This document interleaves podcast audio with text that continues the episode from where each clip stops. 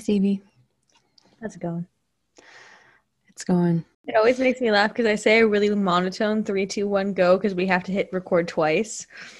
Or we like we we have to do it to hit record, but then it's not recording, so then we say it again for the sake of the podcast. It, what I'm saying is that it's all a rouge. Everything's a lie. When I say three, two, one, go, we have already gone. this is the episode of disillusionment. Breaking the fourth wall. How are you, Stevie? Oh, okay. Okay. you know, we should do hooray because I feel bleh. Okay, let's do a hooray. My grandpa got an eye patch today. He looked so cute. he takes selfies like Gillian. It really, does. funny. It's so precious. Um, it like simultaneously looks like he's trying to balance his phone in his hands while also like looking it's it's as if he's trying to balance his arms and like he can't move his arms so he just like They have to be straight. Yeah. to, yeah to fit the frame of the camera um and he now he has an eye patch because he's trying to figure out some visual issues Such a cute little pirate. Yeah, he is. There's an episode of Seinfeld where Kramer wears an eye patch and he keeps switching which eye he has it on. And so we were talking about that. I would love to talk about um how sexy Kramer from Seinfeld is. Oh my God. It's an energy. It Mhm. right? Can you agree with me publicly? Because I know you agreed. No, I do think Kramer has a certain Zhuzh. uh zhuzh. What's your hooray? um, my mom's birthday is tomorrow, and I bought her a really fancy food processor that she's been wanting, which feels like like a big girl gift. That's really cute. I got her a cute card. I already told Emilie all of this. This is also fake. Everything's an illusion. I also Okay. um, got her a little card that has two coffee cups hugging um, that says "You're hot." So, Which is the cutest. so those are hoorays for me. I was really. Oh, I guess I I had a productive day. I just energy wise, I feel like you know. That usually happens when you have productive days. Yeah. But I went to the storage place and got all my boxes to prepare for a moving. So that's exciting. Um, I just remembered another hooray. Oh my god. me. My women's shirt from Florence Given came in. Oh hell yeah. You already cut it so cute too. Yeah, it's so pretty. Emilie could be a viral fashionista if she wanted to. I do have like an eye for mixing patterns and colors and that, you know. Yeah. You do. Should we do the question? Let's do the question. Alrighty. So we got a question that said, Hi, hello. Hi, hello back. Um, it says, I was wondering if you would have any tips on getting through a breakup. So ultimately, I think the uh biggest piece of advice is um spend time with yourself. Yeah. um surround yourself with and that's not to say isolate yourself but um you know spend time with yourself take yourself out on dates go for walks in the park alone um spend time reading Mhm. and doing things that you enjoy that make you feel abundant and whole and at peace um surround yourself with people who support you and who make you laugh and who hear you and listen to you. Also, recognize one of uh, Gillian's favorite quotes, which is, This too shall pass. Mm, that's a perfect quote for a breakup. And in that passing, let yourself feel. Yeah, I feel like for me personally, the biggest mistake that I've made um, in going through breakups is What a Great transition. thank you is not allowing myself to feel and f- like Mm. to a more extreme judging whatever way I do feel. I think that what's most important is that everybody's grieving processes when experiencing any kind of separation like it like breakups happen and exist in many different shapes and forms and it's the non-romantic breakups that I've experienced that have actually been the most painful in my life um, Me as well. Yeah, for sure. but it, it's everybody's grieving process when going through those things is going to be different. And it's like yes it is a natural part of life that you outgrow the people that you love and everybody has different paths and that's normal and that's really okay. Like i don't know we don't need to get into this now but i don't know that i believe in monogamy. So like i don't know that i'm i believe that you're meant to be with somebody forever. Like every like, people are constantly growing and changing and yes that's normal. Um but that doesn't make it any less hard and so in allowing yourself to feel however you're feeling and not judging that i think is a really crucial step um, because i know i the way I process big things is that I deal with it right away and I'm very productive and I'm like, well, this is how this has to happen. Let's take care of it. Very like orderly, like let's clean up, let's make a let's all those things. And then months later, sometimes a year years later, then I start to feel those emotions from it and I would feel like I was like, what's wrong with you? Like you are mm-hmm. insane mm for like this happened so long ago. What do you, wh- why are you upset about it now? And now mm when I, when feelings come up from things that are in the past, I'm like, oh, cool. That's just, there's just more to deal with there. There's just more mm to sit through and we, that's not, I'm not getting the right word. There's just more to explore in that um, area of healing that I'm experiencing. And that's okay. Yeah. I think those are all great points. And I think the biggest mistake that I've made in the past is well two. One is is like the the notion that a strength so I guess sort of along the same lines, but I think that the the notion that or the socialization, particularly for women, that um the strength of getting through something is more honorable than letting yourself feel exactly what you're feeling. Yeah. Because I definitely like a true Leo um in separations and breakups that have happened in the past have felt like I was weak for not being able to get over another hump and like not being able to be the bigger person and be the better person and like um constantly feeling like I had to subscribe to the idea that it's like well they'll see like how much better off you are and then like they'll regret what they did. Oh my god yeah. When like that shouldn't even be a consideration that you have yeah. at all. And instead of focusing on my healing and focusing on the emotions that i was feeling and just leaning into them i was channeling all of the resentment and the anger that i felt into like spite.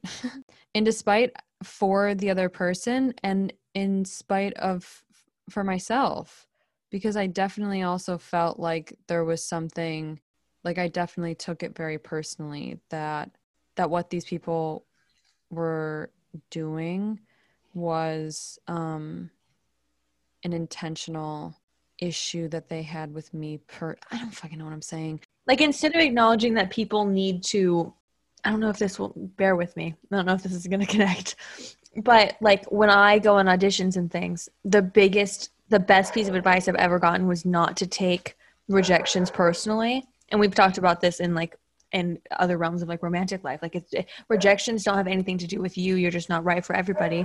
The same is like that in, in breakups. It's like, however this person is acting, however they've treated you poorly or whatever occurred to make to spur this separation it has everything to do with what each of you are needing and not nothing to do with how the other feels about the other you know what i mean that was the i think the biggest issue is like i was always like um i was i could i could never frame it as like this was this was simply like us outgrowing each other because i think so many of the separations that i've had have been so painful for me where it's ended very badly mm-hmm. and naturally because of that you start to feel like like you have something to prove then because it's like you've been treated so horribly and that's bullshit mm-hmm. Like the only thing that you have to prove is to yourself that you're able to um, continue living mm-hmm. and continue healing and continue growing i think a really important thing to do um, to be thinking about immediately when you're experiencing any kind of breakup is that you need to make sure your boundaries are firmly in place. Mm, hmm and you need to maintain those boundaries because I think that is when it's the hardest to keep them. Mm-hmm. And it's and it's hard because it depends. Like if you're dealing with a friend breakup, it's gonna be more acceptable to reach back out because like I know in in a very in this cis hetero, heteronormative society that we live in it's like oh my god girl don't call him. Don't. It's not worth it. And like that's like very much ringing in your ears. But when it's friends or if it's a non fucking heterosexual relationship like that can look different. And like what you're hearing from the people around you might be different. And just making sure that you're keeping what boundaries you need. Um and like emilie said in the beginning like surrounding yourself with people that not only love and support you but will hold you accountable mm-hmm. because that's love mm-hmm. um, i think that's a big thing too because i know for me personally with any of the breakups i've experienced majoritively romantically in this realm um, i've it's always come back around like no breakup was ever a clean cut right away like it, it's always resurfaced and it's only until recently that i finally cut ties with many people that were still like lingering in your life. And like mm-hmm. i look at those like lingering toxic relationships that you've tried to rid yourself of they're just like energy sucks. Like they're just like they're leeches and they're leeching off your life force and like your happiness and light. And like fuck cut, get that shit out of there. Like mm-hmm. keep it out. And i think and i think um what's difficult about that is because one of one of like the earliest breakups that I experienced, it was like I sort of we had a big falling out and then um I sort of, you know, we weren't really speaking for quite some time. Mm-hmm. And then after a while um this person like started to try to wiggle their way back into my life. And because time had passed, I gave them another chance. And I believe in second chances 100%, like absolutely. Yeah. Um there has to be tangible proof of that growth. Exactly. And the reality of it was that one, I didn't enjoy this person's company anymore. We had just or at least I had outgrown this person 100%. percent mm hmm but I didn't have I didn't know how to articulate that back then and I think especially my parents did not encourage that that line of think of thought at all. Right. Uh, so one, I had outgrown this person, and two, I was still very, very hurt by what had by what had happened. And so, mm-hmm. cutting this person off right in the thick of it was very, very difficult. Yeah but by establishing that boundary that I didn't even know was a boundary at the time, yeah, it kind of launched me into this very, very, very, very necessary healing. Mm-hmm. And so I think that the point being is that like whenever you have the whenever you have the energy, whenever you have the um courage to set a boundary as difficult as like removing someone from your life mm-hmm. that no longer serves you is what's on the other side, whether that happens like in the thick of it, immediately after, or in your case, like a long time after. Yeah. The other side is is is so much brighter. Oh my god. Yeah. But it's hard. But it's not as hard as the self harm that happens while you still allow them to linger in your life. Yes. And it's not to say that you can't be friends with Well, well that's the thing. It's like it depends on like what kind of Yeah, it depends on was. how toxic the relationship was. Um one because breakups happen over so many things.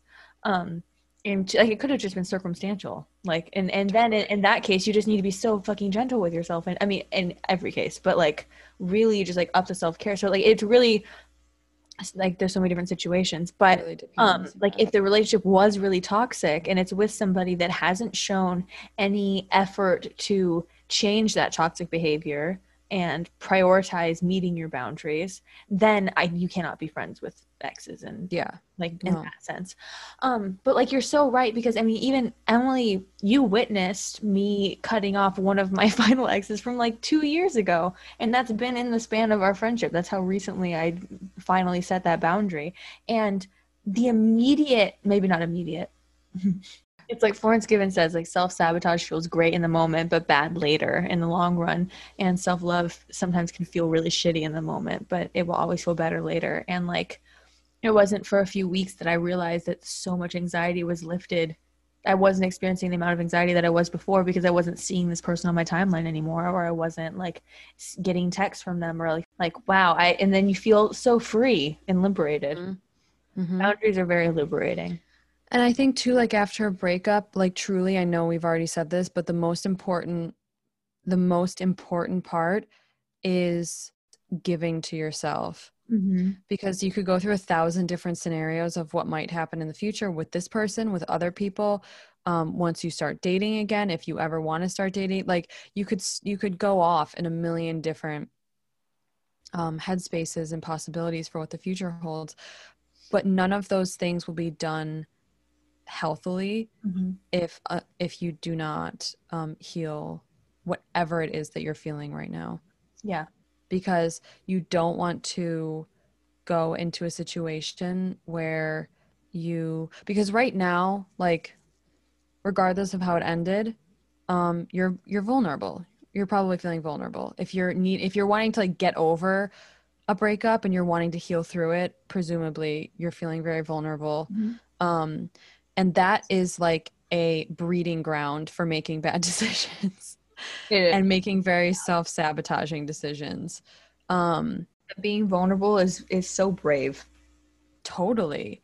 The point is is that use that vulnerability to like rebuild the foundation that you have within yourself. Um and like lean fuck into it. Like lean into it so that you fall on the ground like that's how far you need to lean Yeah. into taking care of yourself Yeah, seriously. Like that I think that's really good. Like that sums it up. It's like no matter what the situation because we don't know what your situation is. So no matter what the circumstance, like it's just important that you like Emilie said, give to yourself um and I think that includes all of the things. Like that's setting boundaries, that's self-care, that mm-hmm. that's surrounding yourself with people that make you happy that's distracting yourself that's being productive that's needing to wallow sometimes like that's all of it and it's learning what lessons you can take from this and um, and and focusing on reframing if you can in any way yeah because ultimately at this point it's like it's what you take from it you have the power to um reframe what has happened in a way that will serve you um going forward. Mm-hmm. i think that's just the most important part like really um feed yourself. Exactly. Go, go outside if you can. Like those are feats especially in the Yeah. beginning. totally. Um and don't judge yourself. Oh my god don't judge yourself at all. And we you love are you're the fucking prize you are baby. the prize you were the juiciest peach in the farmer's market. Yep. It's true. It's the truth. And we love you so much and we're so sorry that you're if you're in any pain and struggling right now. And to anyone. Yeah. healing and growth and self-love and reflection and reframing. Hmm This whole thing can be like a big warm hug from us to you. perfect and if you want to um if you want to um want more like specific advice maybe for like Whatever. you know depending on how it yeah whatever your circumstances you know there's no there's no maximum uh amount of questions that you can ask in our curious cat I don't so even think there's a character limit. So have at it yeah, go for it. And if not, then I hope this is helpful. yes Okay. Mwah. Mwah. Should we get into the episode Yeah. oh wait i also would say What? um florence given has recommended this book i um and i just picked it up recently um it's called the unexpected joys of being single Mm.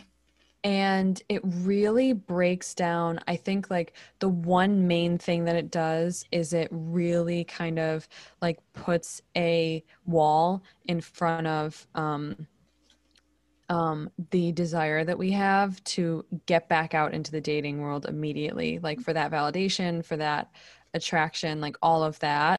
But it doesn't have to be read immediately after a breakup. It can be read at any point. Um but it definitely specifically focuses on dismantling this sort of like dating culture that we live in and why everything that you need is truly within you.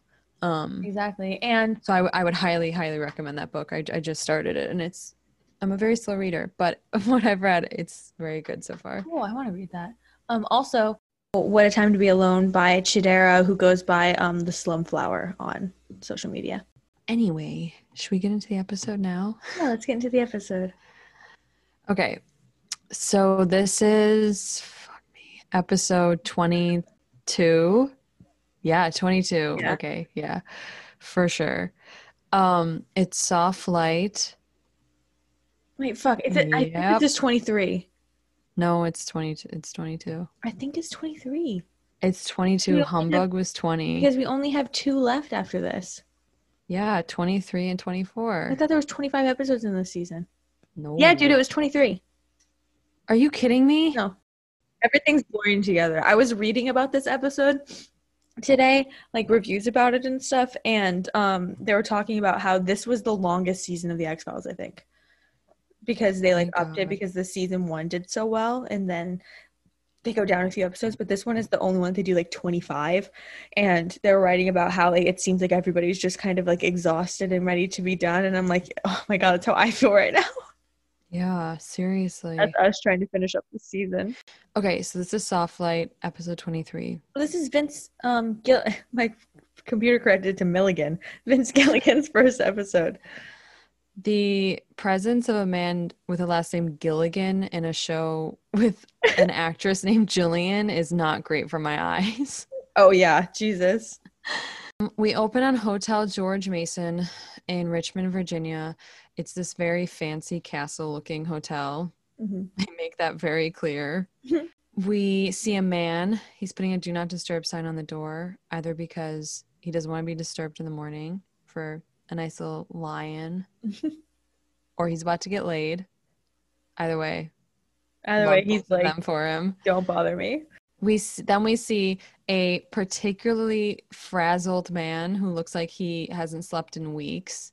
Um, in um coming out of the elevator, and it just kind of hit me that this man looks like he could either be um, a college student trying to make up a semester's worth of work in the last week of classes Mhm.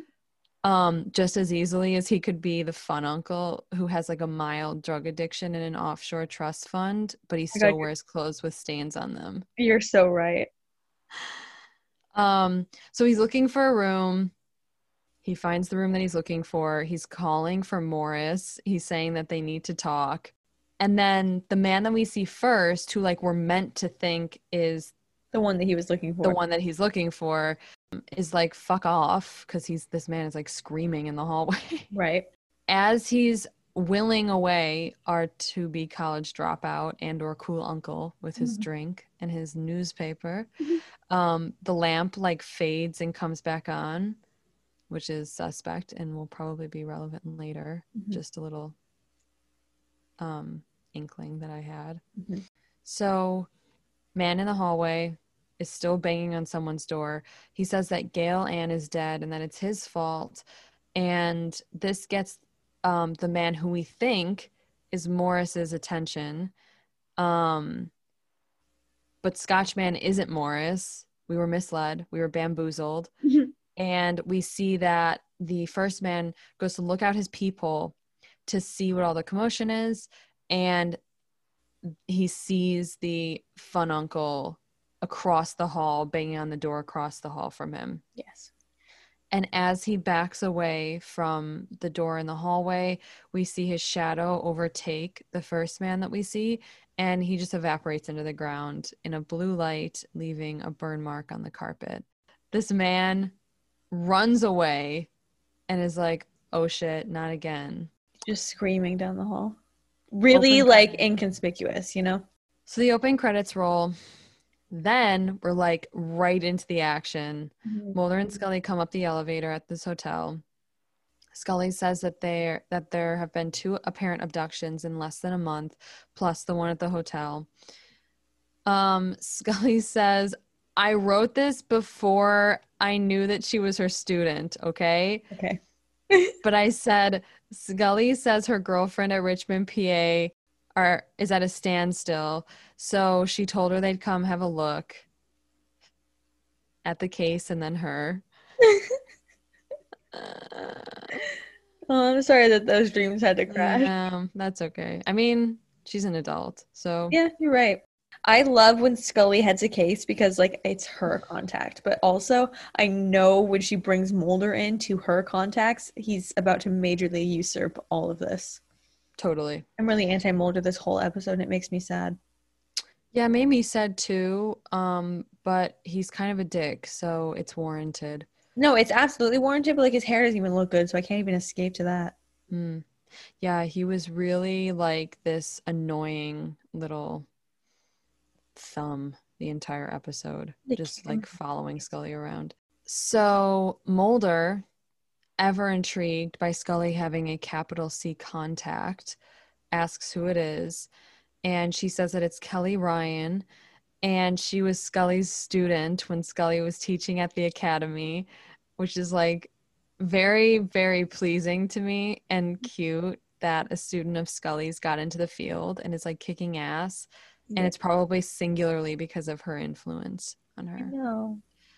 So Scully says that she's a detective and has been bumped up to supervisor, and she sounds so fucking proud. I know.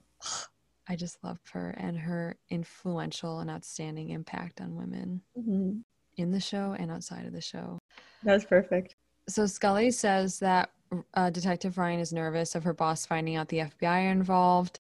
And I love that right off the bat, we're already writing a woman in charge who, just by nature of being in a leadership position as a woman, must naturally be completely questioning her capability despite being entirely qualified.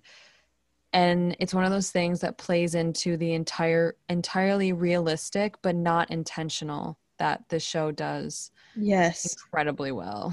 That was the perfect way to articulate it. It's so accurate, but not at all intentional. So it's like just playing into normal life Stereotypes. and stereotypes. Yeah, there's so much We- wrong with Ryan's character.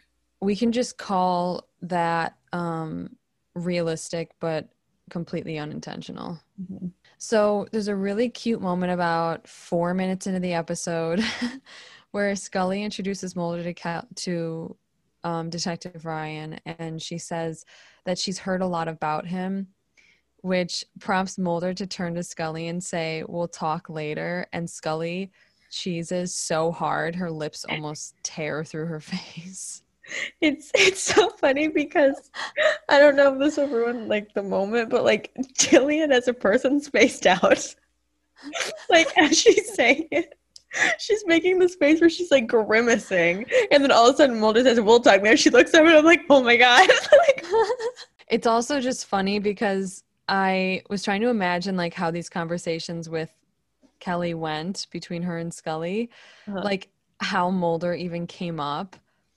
Like was was Scully just like invoking his name in every single call they had together, like completely unprompted? Or was like she referring to how brilliant um how brilliantly he handled like a similar case that she was calling Scully about? Or was like it more personal? And like did it involve Scully just like completely like gushing over him? But I have a better idea of how that talk between them went later though between her and Mulder nudge nudge wink wink. So Kelly explains that the missing man is Patrick Newirth. He's 52 years old. He missed his meeting he was in town for, so they filed a missing persons report.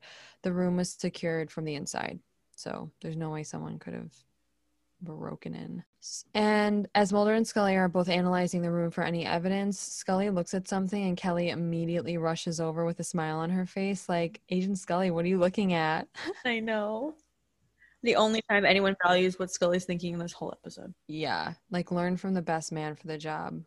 This very specific woman. Yeah. named Dana Catherine Scully. So Kelly says they found no forensic evidence, only the stain on the carpet near the door.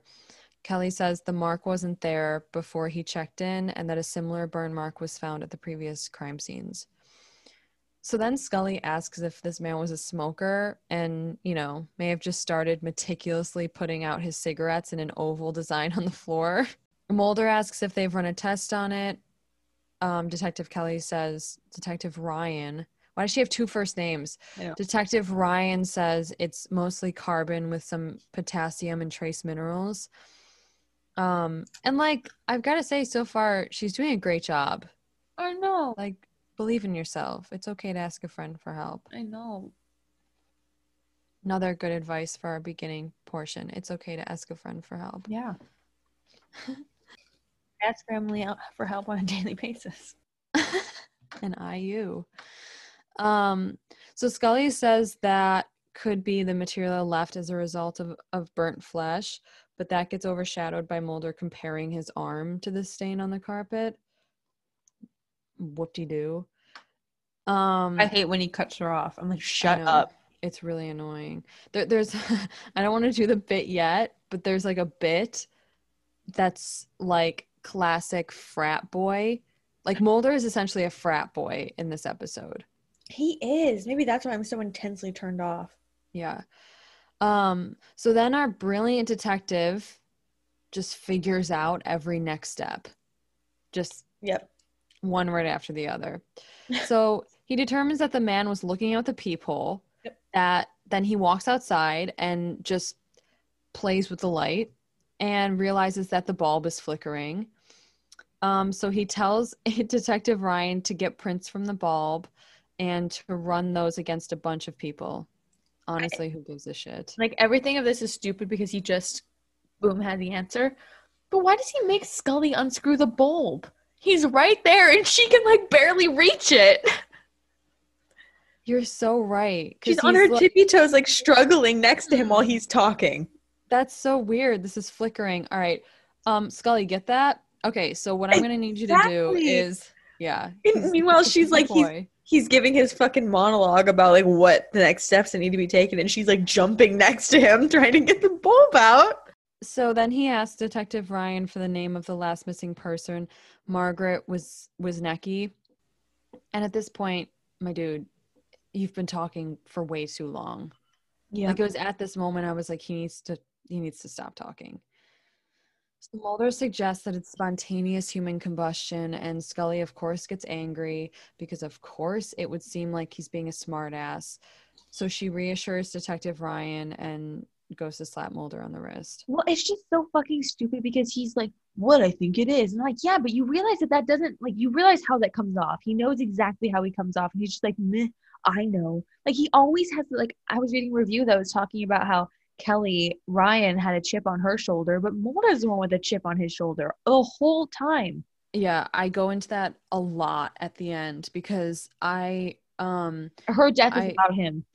Totally. And I and it also reveals something deeper, which is extremely troubling.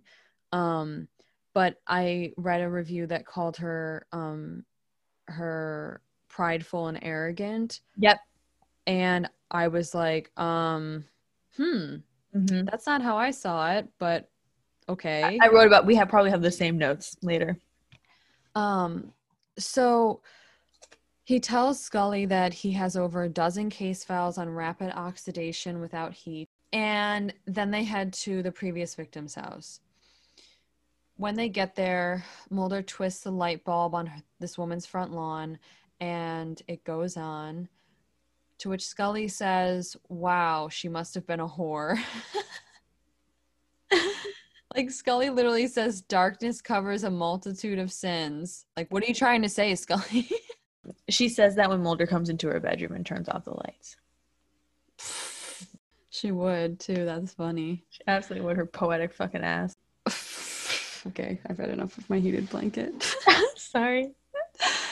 So Mulder pulls out some stupid red light that he says he bought at a hardware store, and he finds a print on the light bulb.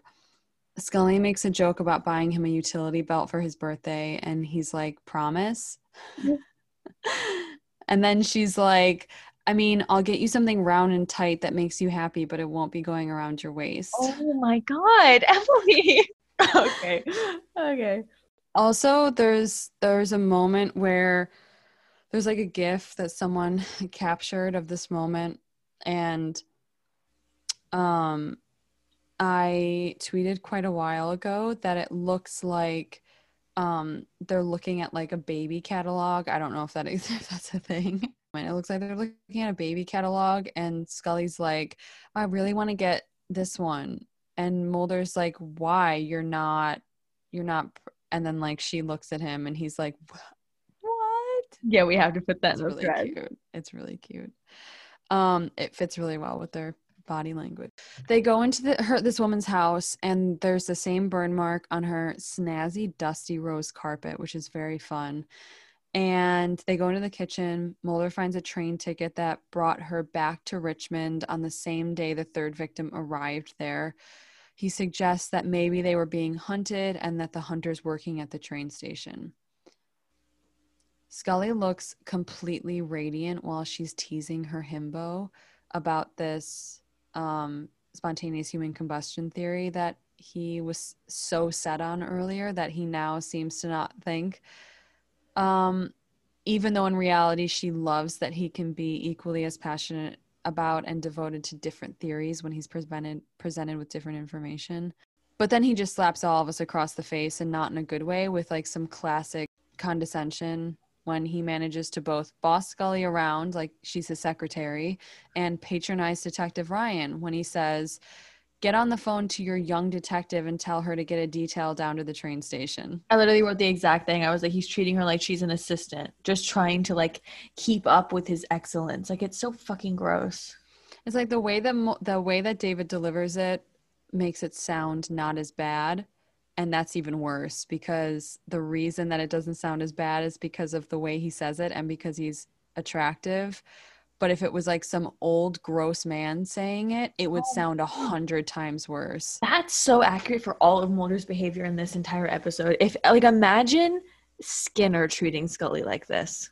Exactly. Or like fucking like you're right, like an old gross man. Like everything that he does in this episode, it would be unconscionable. He's an asshole. Doesn't matter. Scully from this angle is incredible, and we'll post pictures. But like the way the lighting is, the bridge in the middle of her nose is like super highlighted with this side lighting. Mhm.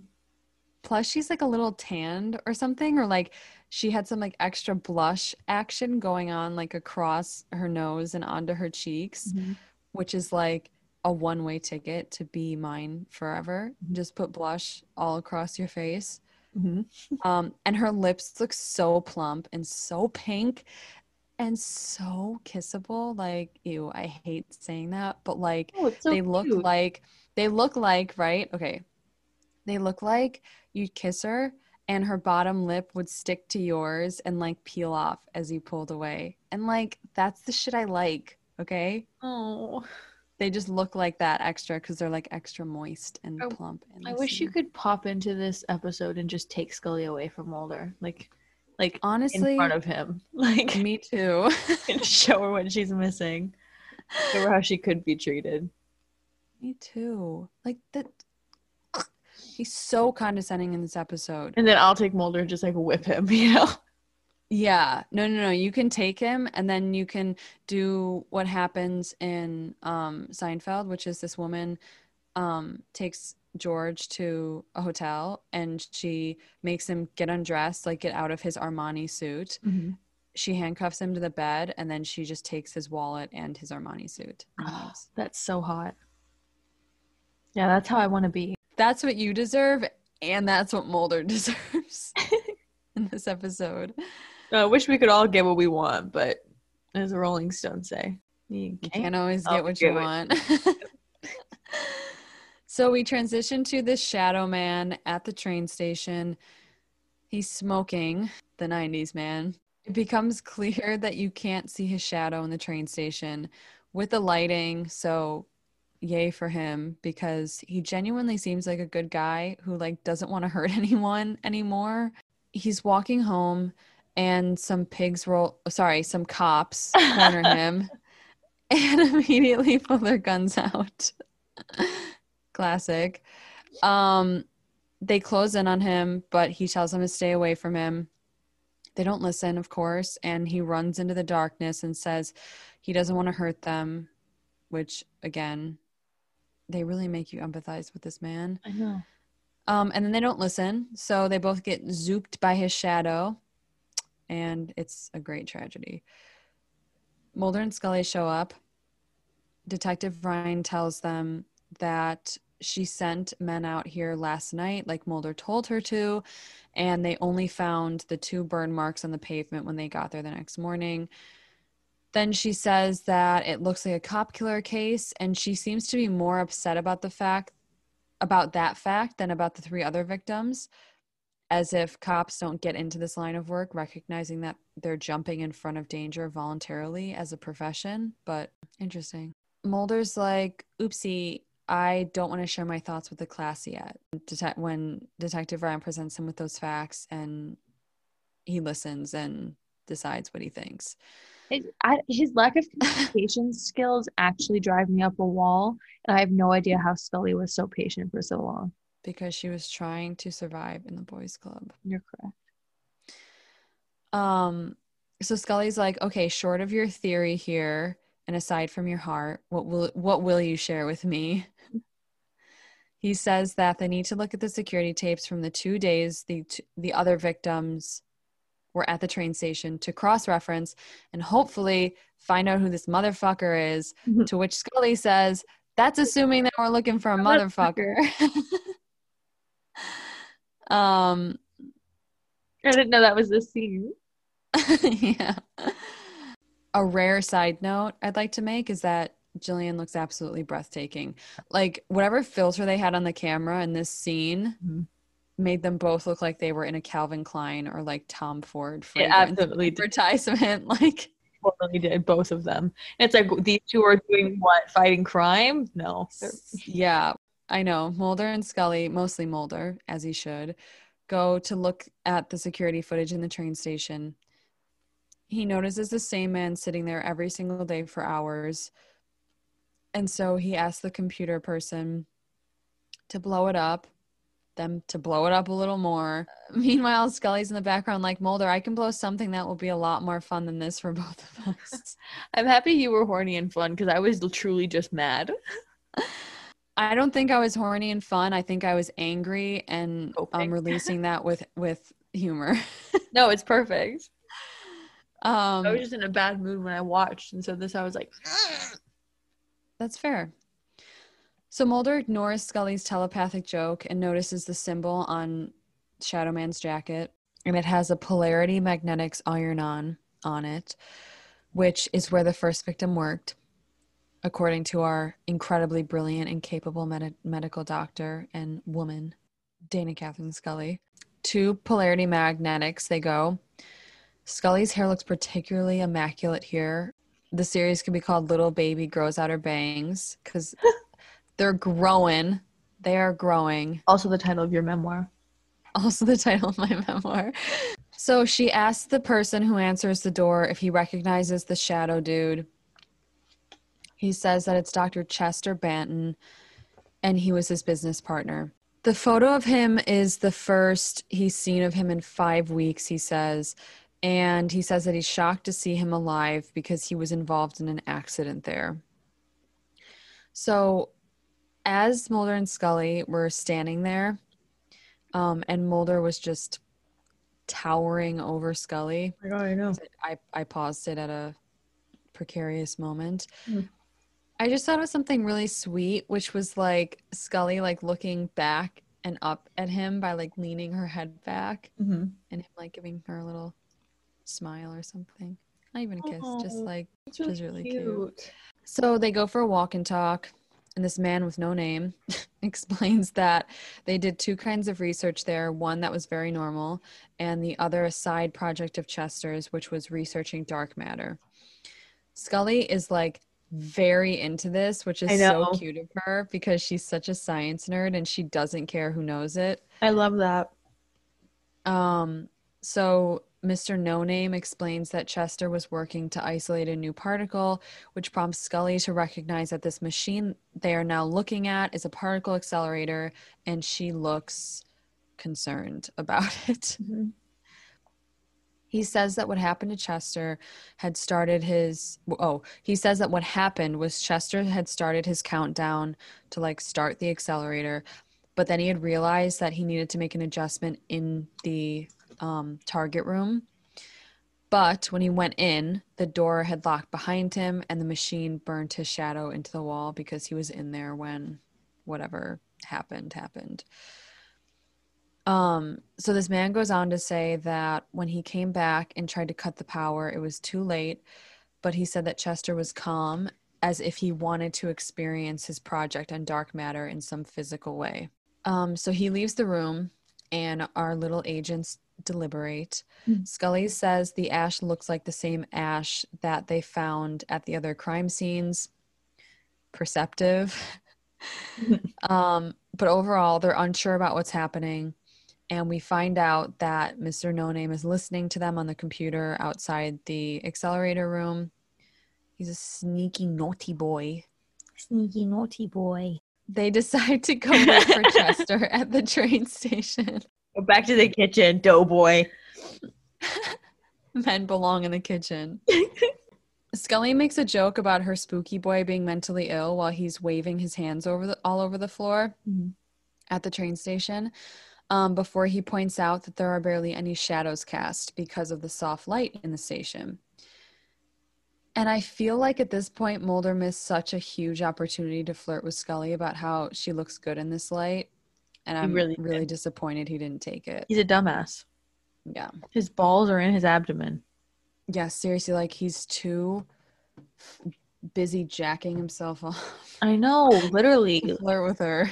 Like, if you'll be horny, it'll do you wonders. So then Chester shows up and they chase him.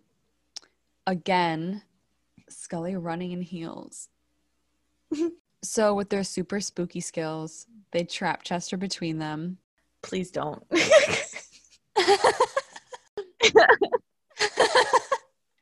I'm like, give me a look and I can't take it. Wish I was trapped between them.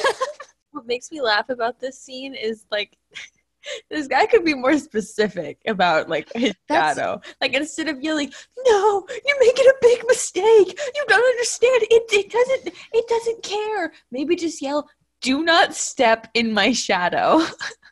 Yeah, I was really wondering why he didn't do that. And I'm at first I thought it was because he thought people would think he was crazy. But at this point, I know at this point it doesn't really matter. And then I thought, does he think that like they're working for the government? That like they're I don't. gonna take like that that they were gonna do what he didn't want to happen. Yeah. But it really doesn't make any sense. So at this point, Mulder shoots out the lights because he realizes that his shadow is what kills people. We cut to Chester in an isolated room at the Yalof Yalof Psychiatric Hospital. Mulder and Scully going to talk to him. He explains to them that because soft light is the only thing that protects him and others, his life is miserable. And my guy is puffing away on the cigarette and not getting rid of any of the ash. The ash is hanging on to the end of the cigarette by a thread, and it's really representative of me hanging on to life at the minute. Repeat. so, yeah, so he wants to stay in a room with soft light. I have a joke. You ready? Yeah. With Mulder and Scully in that room, the light may be soft, Okay. but I'll tell you what isn't. That's a good one. I'll be here all night. I'll be here all night. His dick still works fine, even when he's being a dick. Scully asks Chester if he believes the accident he was in altered him physically, and he laughs and says, You could say that. He's like, Yeah, I have a massive, juicy ass now. It's great.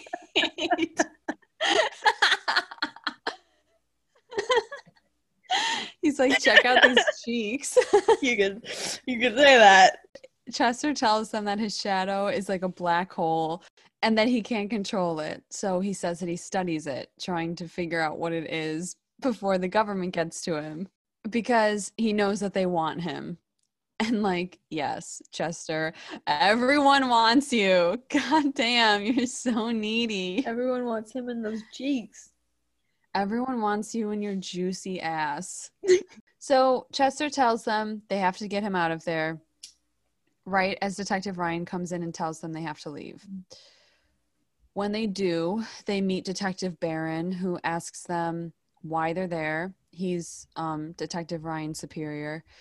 And instead of ratting out her former student, Scully, very sexy of her, tells him that they were interested in it because of its unexplainable nature, which I'm su- sure Mulder found very sexy of her. Then Mulder flips the switch on her because Mulder's like, Who are you to just take over and make the calls on Detective Ryan's case? Which Scully's like, Ugh, I love my feminist himbo. Then Detective Barron is like, We know he's the dude. What's unexplainable about it? To which Mulder says, You're not appreciating this man's condition. Then Agent Ryan tell Agent Ryan agent Detective Ryan tells them to kick rocks, and Scully's mad at her former student, Yeah. which like as she should be. Right. But yeah, it's It- also clear that she recognizes the position that she's in as a woman in Exactly. It's like it's clear that she's like, yeah, wow, that's frustrating, but like, okay, I I get it, but fuck. yeah. She gives her like a good like stare. Yeah. Scully listens to her and she's like, "Come on, Mulder, girl power." He does not say it back. And then Mulder gets fucking pissed. And he says, I hope you know what you're doing, Scully, putting Detective Ryan's ambition ahead of all good sense in Mhm. this case. To which Scully says, Ambition? She's a woman trying to survive in the boys' club, Mulder. Believe me, I know how she feels. I need Scully saying this with her cheekbones and her jawline and her lips tattooed across my entire chest. Yeah. It's just that simple. Yeah. And it's like I didn't agree with everything that the movie blog said this time, but the one thing I did agree with was that about the, these lines, they said it feels like a piece of character development that deserves more than just a couple of expository sentences from Scully, both for Scully's development and Agent Ryan's. And like that really fucking sums it up. It's one of those things that's like, again, it's reality, but not intentional. Exactly. It's like this is something that is a huge part of Scully's development throughout the series. Like this should have been the crux of one of her narratives. Yep. And yet It's not it's, it's it's just assumed that she's struggling in the boys club. Like this is the only tangible evidence that she is struggling with this exactly. and it's given one line and it's like they're like, oh, in one random fucking episode. That They're doesn't even matter. Exactly. They're like, oh yeah, this would fit in with like her storyline. Like she would like it. Like they're like they know in theory that it's hard for women in the boys' club. They know that in theory, Exactly. but not. But they don't care enough to actually try to think about what that would feel like. To Well, because actually try to put themselves in the shoes of the women that they're othering in their workplaces. Because women don't actually struggle with it, right? It's like, yeah, like women women exist in boys clubs. It's difficult, but then like they go home and they're fine, right?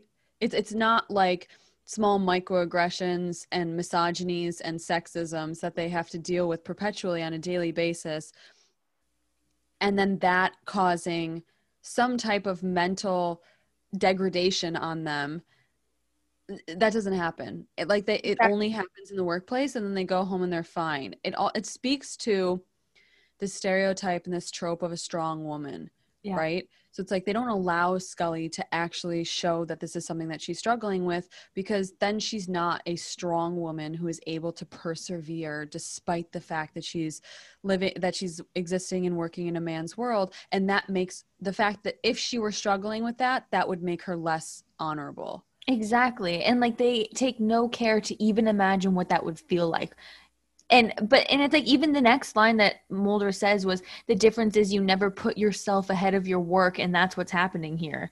And it's like yeah yeah at what cost though? Like like sh- of course like Scully never puts herself ahead of her work at the expense of her health, of her safety, of her well-being she should put herself ahead of her work in order to live fully and healthily, but she prioritizes the lives of others and justice over literally her own life. And that's Yep. something Mulder cannot understand, and nor does he try to understand it. Because he's never been in the position where he needed to sacrifice himself daily. And like like you said, with the microaggressions in very small but very real ways that build up over time and become horribly destructive. And it's like he may be an outsider, but he's still a boy, and that's what matters most in a boys' club. Exactly. Um, yeah, that that's the perfect way to say it.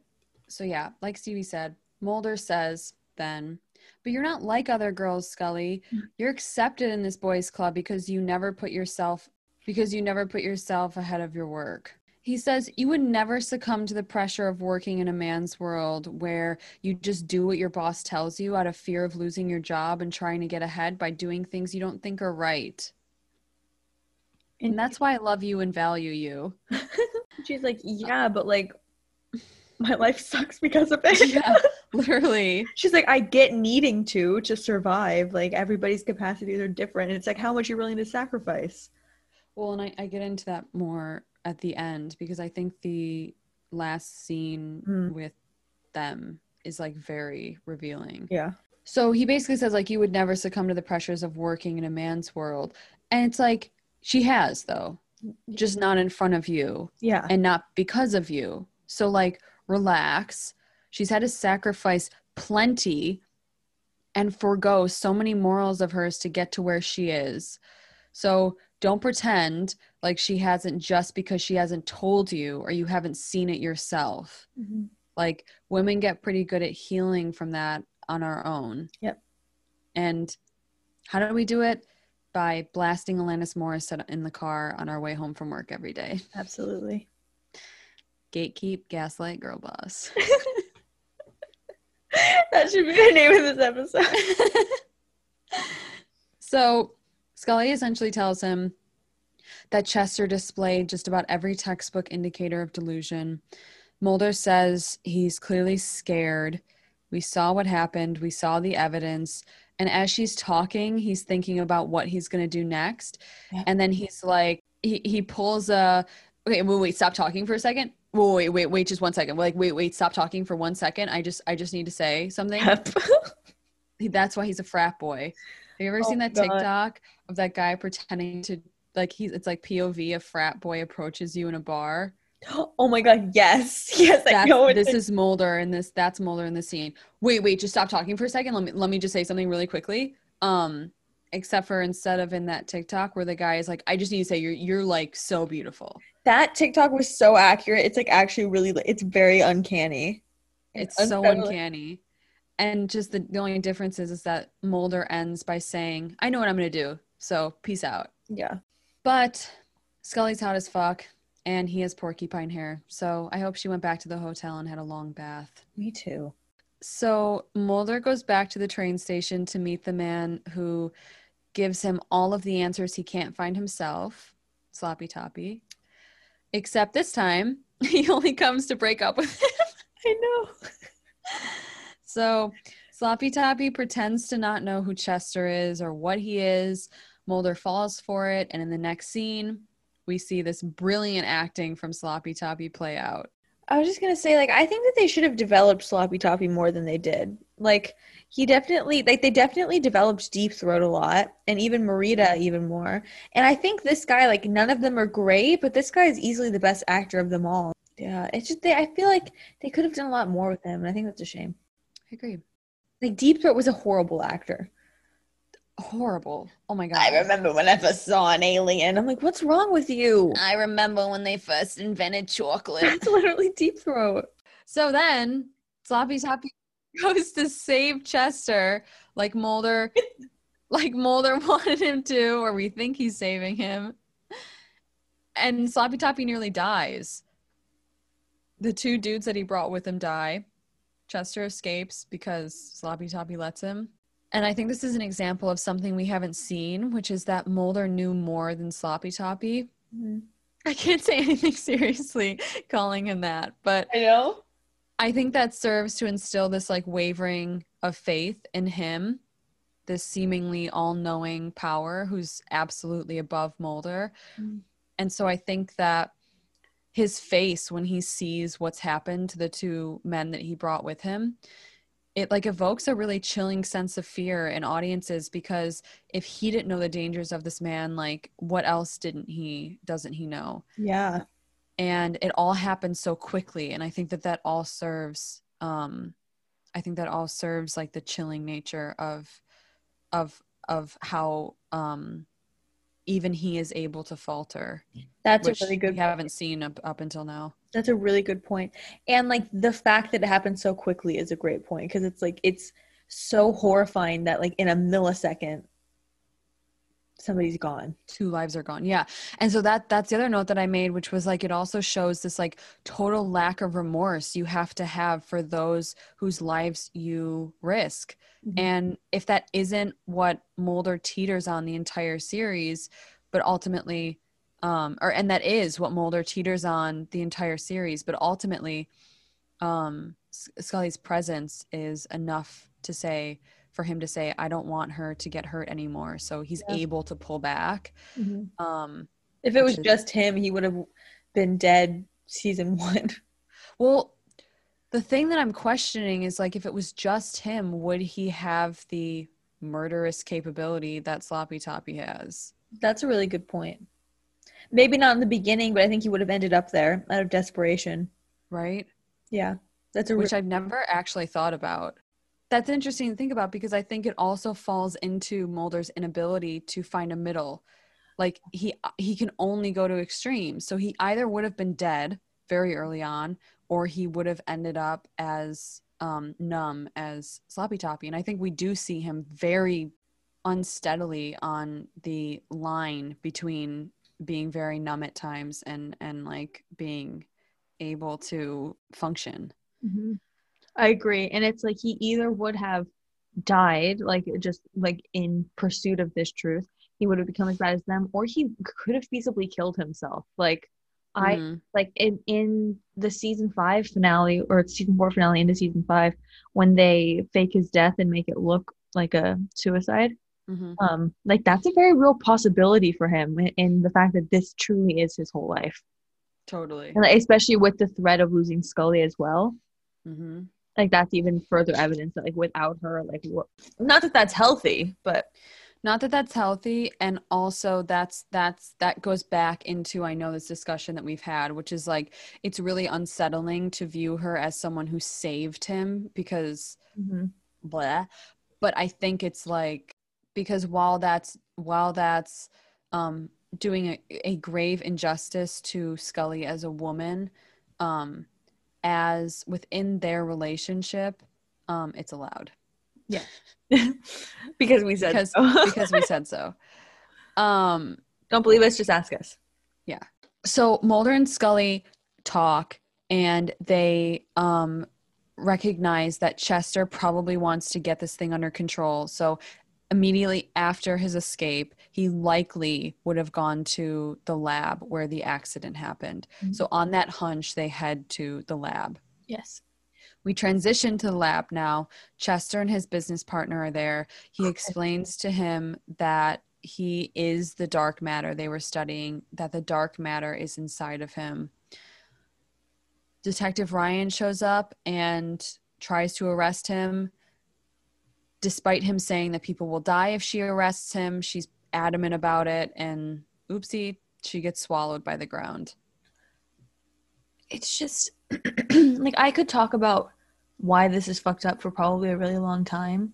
But I think majoritively, I just hate that they kill Agent Ryan because it feels like they're punishing her for having ego and ambition, which is the same exact ego and ambition that puts men ahead in all male dominated fields. That's the exact point, exact point that I make later. Yep. Like, Well, and it's frustrating too, and that's just compounded by the fact that I remember when I watched this episode the first time, I was actively like, yep, that was what she deserved. Because I was like, yeah, she 100% let her, like, that was silly of her to show up. yeah. Um, like, I fully remember thinking that.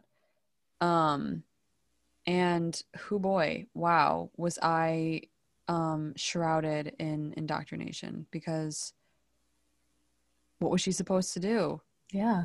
and like then i don't even i don't want to get into this even more but it's like how many tiny acts of submission and acts of control did she have to undergo that made her question her capability that led her to have even the slightest misguided confidence in that moment that made her do something that um because she wasn't acting from a place of ego where she was like no i know how to do this. Like i am confident.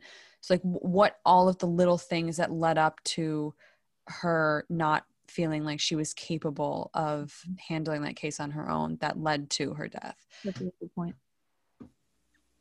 So Chester and his business partner get him into the lab, and as he's locked inside, his business partner flips on him like a little bitch boy. And instead of trying to help him so the government doesn't use him for experimentation, he tells them he's actually working with the government and he calls them them. I don't know who it's supposed Yeah. to be. Um, to tell them he's got him. Yeah. Yeah. Um, until he gets like shot and Sloppy Toppy shoots him. And then Sloppy Toppy Go ahead.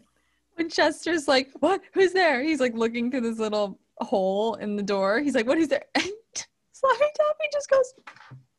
I know. So we definitely have to put a gif somehow of him yeeting into the screen. It's so fucking funny. Just stone cold expression on his face. It's It's also so funny because his expression is such a polar opposite to Chester freaking the fuck out. like Like sloppy toppy stone cold face.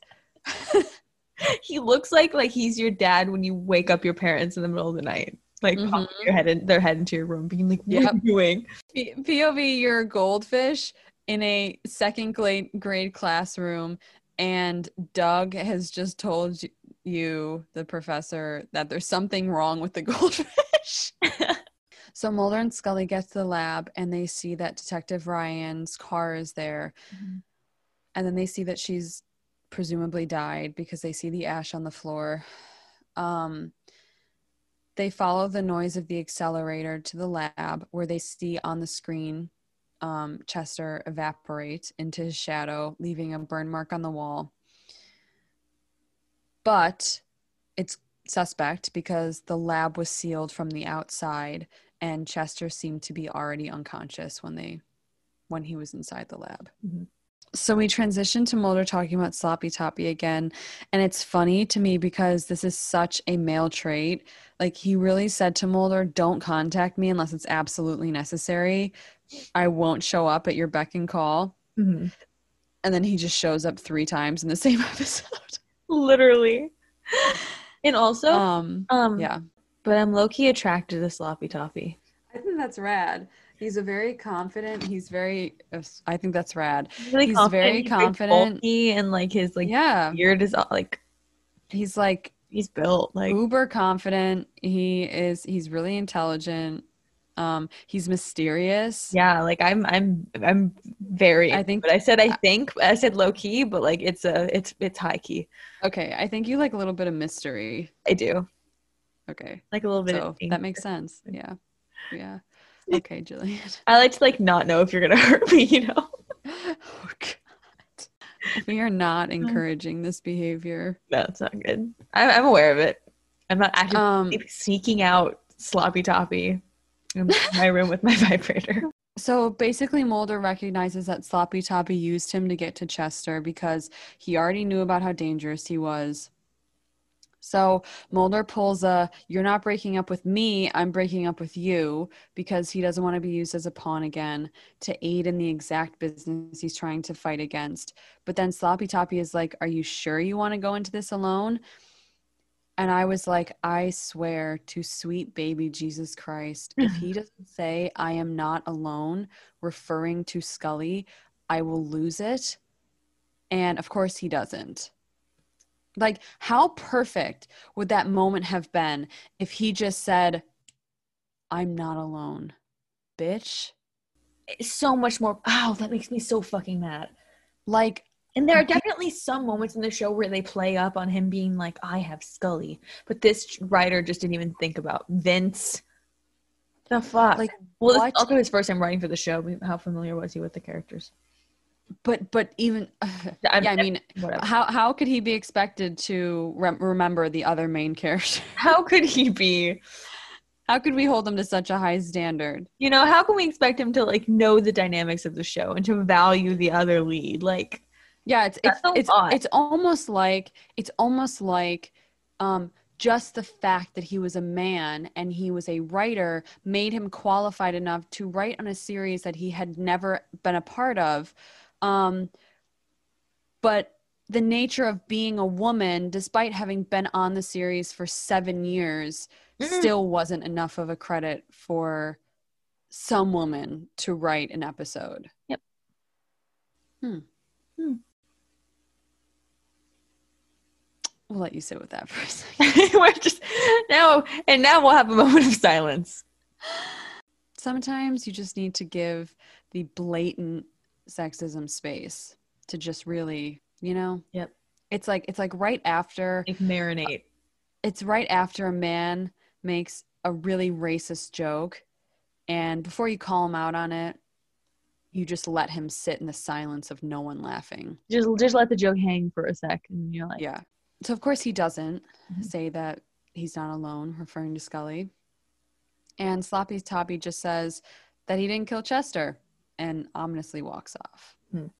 we cut to scully and detective ryan's um, burial at the cemetery I was really emotional about the fact that she died. I was going to say this is a really upsetting and really moving scene because um Scully it's it's focused on Scully and she there's there's a moment where she looks at sort of like has a moment with um Detective Ryan's headstone and she's clearly thinking about the similarities between herself. I mean there's a million things going through her head, I'm sure. But uh, prominence of uh, Detective Ryan's dates on there, Yeah. like obviously, of course, highlighting how young she was. I'm sure were at least in Gillian's acting made me feel like you know of what was going through Scully's head was this just as easily could have been her yeah, on on a different day in a different case. Um, and then just like the awesome responsibility that Ryan was her student and came to her for help, and I'm sure she feels like she failed her. Yep. In like the ultimate way, and it's all Mulder's fault. Yep. Contextually, it's really interesting and telling, and Gillian does an absolutely remarkable job at conveying all of that meaning um, visually Mm-hmm. because who would I be if I didn't comment on the visuals? Yes. um, she looks stunning. She's in a plum skirt suit with like the broadest shoulder pads I've ever seen, and the plum with her auburn hair and her wine colored blouse just sit with that color palette for a moment. Mhm. So she walks away. She sees Mulder. He looks like he's like off to the side. He looks like her annoying biker boyfriend who borrowed his dad's suit, but like doesn't do well at funerals. So he just stood in the back in his shades, like waiting for her. Yes, that is so accurate. I think the line that Gillian delivers next is probably one of the most powerful lines in the entire series, and I'm saddened that it's never talked about. Um, but Scully is clearly broken Mm-hmm. after this case. She's so upset.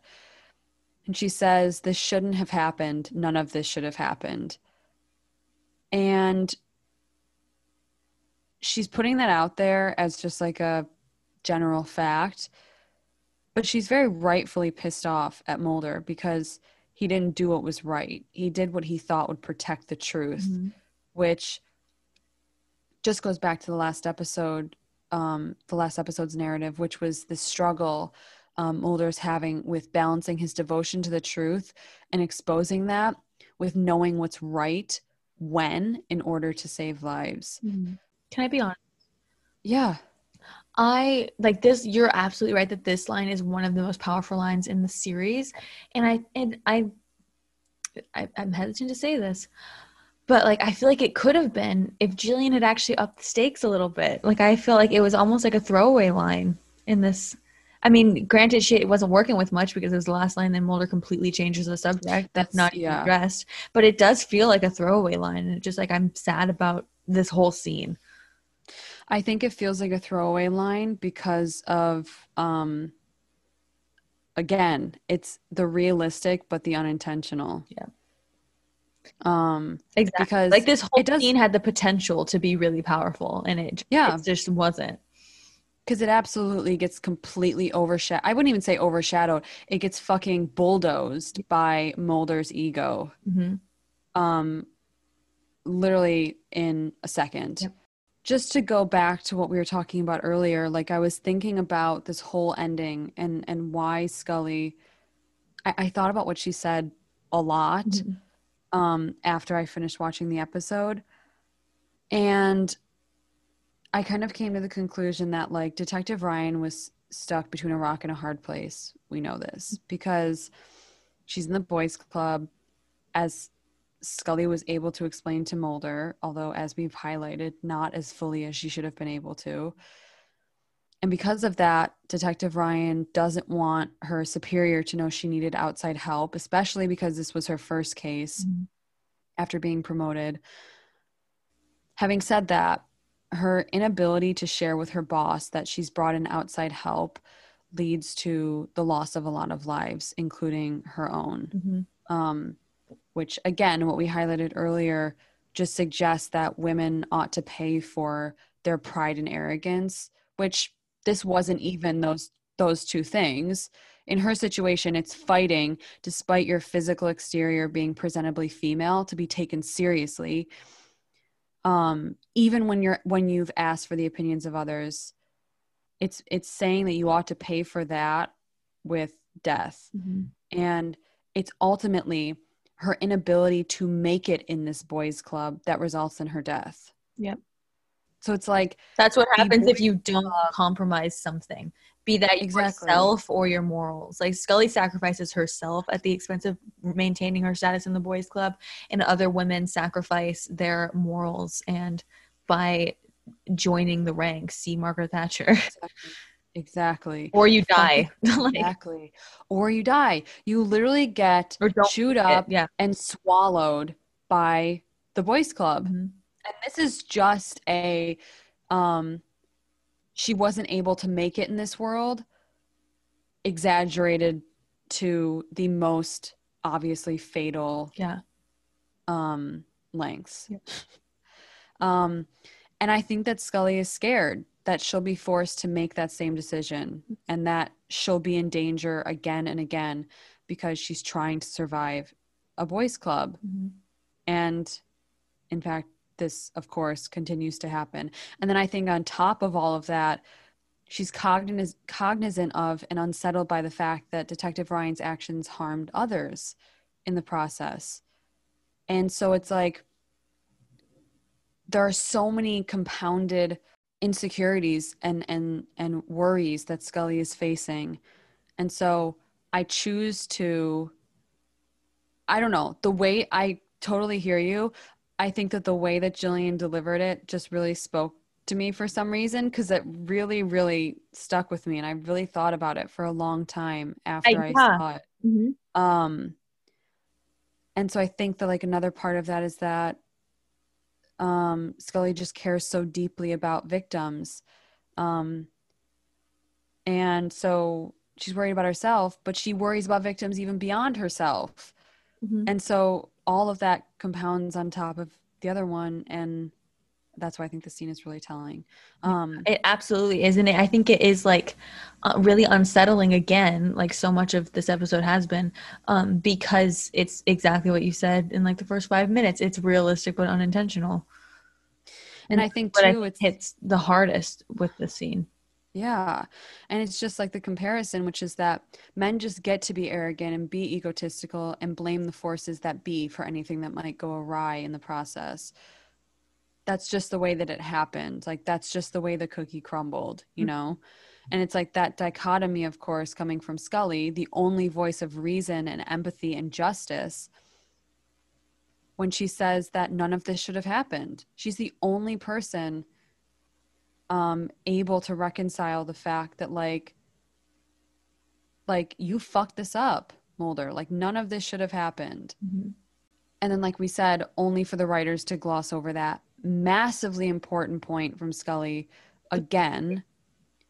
That's actually the true backbone of this story, not Mulder's idiocy in trusting Sloppy Toppy with everything. Exactly. It's like Mulder's whole arc isn't even the point, That exactly. and it's like, and Um, they keep doing this unintentionally. I'm like, do you guys not see what you're doing? Like, it's getting really obvious. it's just frustrating because like the abundant and profound and captivating narrative is right there. It's, right, in front of you. Yeah. Just reach out and take it. It's right there. That's and I think that's exactly how I feel about her entire reproductive plot line. Totally. You are so close to the best plot line ever. And you're just because it wasn't intentional. yeah. Their best it's plot like line ever. They they tried to mold a Michelangelo out of some fucking Play-Doh with Mulder's narrative when they already had a piece of fucking marble ready for them with It's- Scully's narrative. yeah, exactly. Like, And it's like I criticize that I wish Gillian had upped the stakes more, but what I really miss wish is that the the writing was centralized around that narrative is what I'm missing. that she was just given the space to like actually make a point Yeah. and not have this all reverse back to some fucking bullshit. about- Yep. But who cares? Because women are silly and make mistakes. And are we really surprised that Detective Ryan put her emotions and her pride before common sense? Like, that's not exactly women's strong suit, as if the entire system wasn't working against her that led her to the choice she was forced to make, that Scully supported her in. Yep. Just two women against the system. And are we shocked that one of them had to pay to make it out with her life? No. So Mulder pulls another, yeah, yeah, stop talking for a second to Scully's moment to say that the other um, doctor, Chester's business partner, is missing. And now Mulder's like, I know the answer. Okay. This is all aside from the fact that he didn't even have the fucking decency to show up at this woman's funeral on time. Yep. He's being so smug about everything. Smug. He tells Scully that maybe it wasn't Chester in the accelerator that they saw, as if fucking Sloppy Toppy didn't tell him that. He's acting like, He yeah, babe, I fucking solved it. Like, oh, I'm such a genius. His fucking furrowed forehead and his sunglasses. Like, the sunglasses really top Why- this whole fucking thing off Did he because to he- take them off when he talks to her at this funeral?